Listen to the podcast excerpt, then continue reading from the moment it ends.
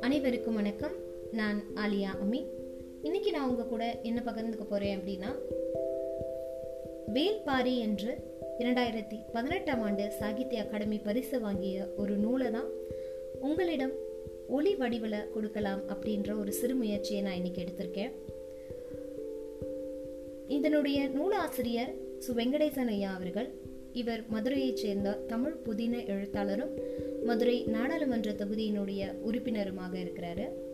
இவர்களுடைய பல நூல்கள் மக்களிடையே பல பிரபலமாக இருந்தாலும் இரண்டு நூல்கள் சாகித்ய அகாடமி பரிசு வாங்கியது.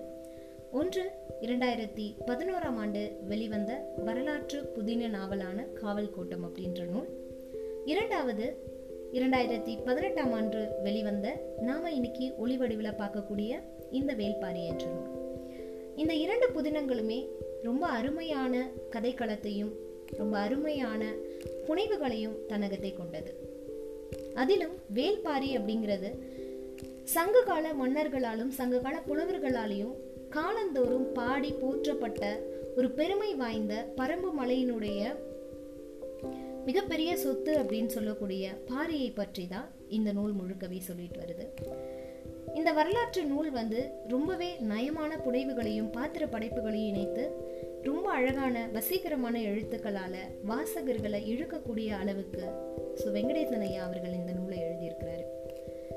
இணையமயமாகிவிட்ட இந்த காலகட்டத்திலேயும் தமிழ் வார இதழான விகடன் இதழில் நூறு வாரங்களுக்கு மேல் ஒரு வரலாற்று தொடர் எழுதப்பட்டது எனில் இது ரொம்பவே வந்து சிறப்பு வாய்ந்த ஒரு நூல் அப்படின்னே சொல்லலாம்.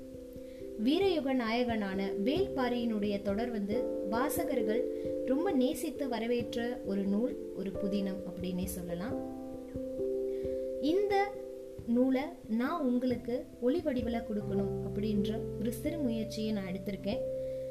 என்னை ஊக்கப்படுத்துவீங்க அப்படின்ற நம்பிக்கையில் இதை நான் உங்களுக்காக செய்கிறேன். இன்னைக்கு நான் பதிப்புரையை மட்டுமே வாசிக்க போறேன்.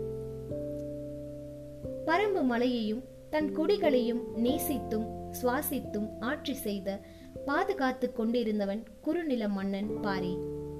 அவன் வேல் வேலிற்குல தலைவனாதலால் வேல்பாரி சங்ககால வள்ளல்கள் மற்றெவரையும் விட சிறந்த வள்ளல் தன்மை கொண்டவன் பாரி என தமிழ் புலவர்கள் காலந்தோறும் பாடி போற்றினர்.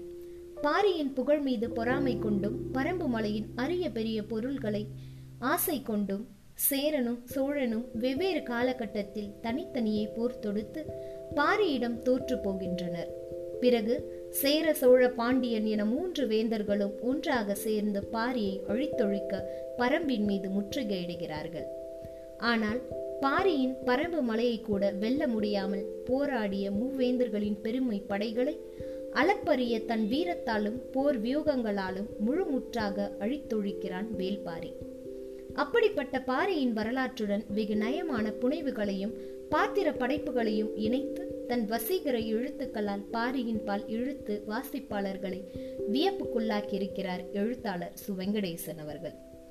எல்லாம் இணையமயமாகிவிட்ட இந்த காலகட்டத்திலும் தமிழ் வார இதழ் தொடர்களில் நூறு வாரங்களுக்கு மேல் ஒரு வரலாற்று தொடர் எழுதப்பட்டதெனில் இருந்தே வீரயுக நாயகன் வேல்பாரி தொடரை வாசகர்கள் எப்படி நேசித்து வரவேற்றார்கள் என்பது புரியும்.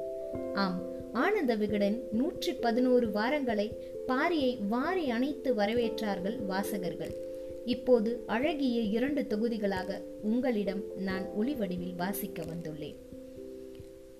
முல்லைக்கு தேர் தந்தான் பாரி என நாம் அறிந்த ஒன்றை வாரி நாயகன் பாரியின் இணையற்ற வீரத்தையும் சுனை நீரினை விஞ்சும் அவன் ஈர நெஞ்சையும் அறிய பாரியோடு பரம்பு நாடெங்கும் பயணிக்கலாம். நன்றி.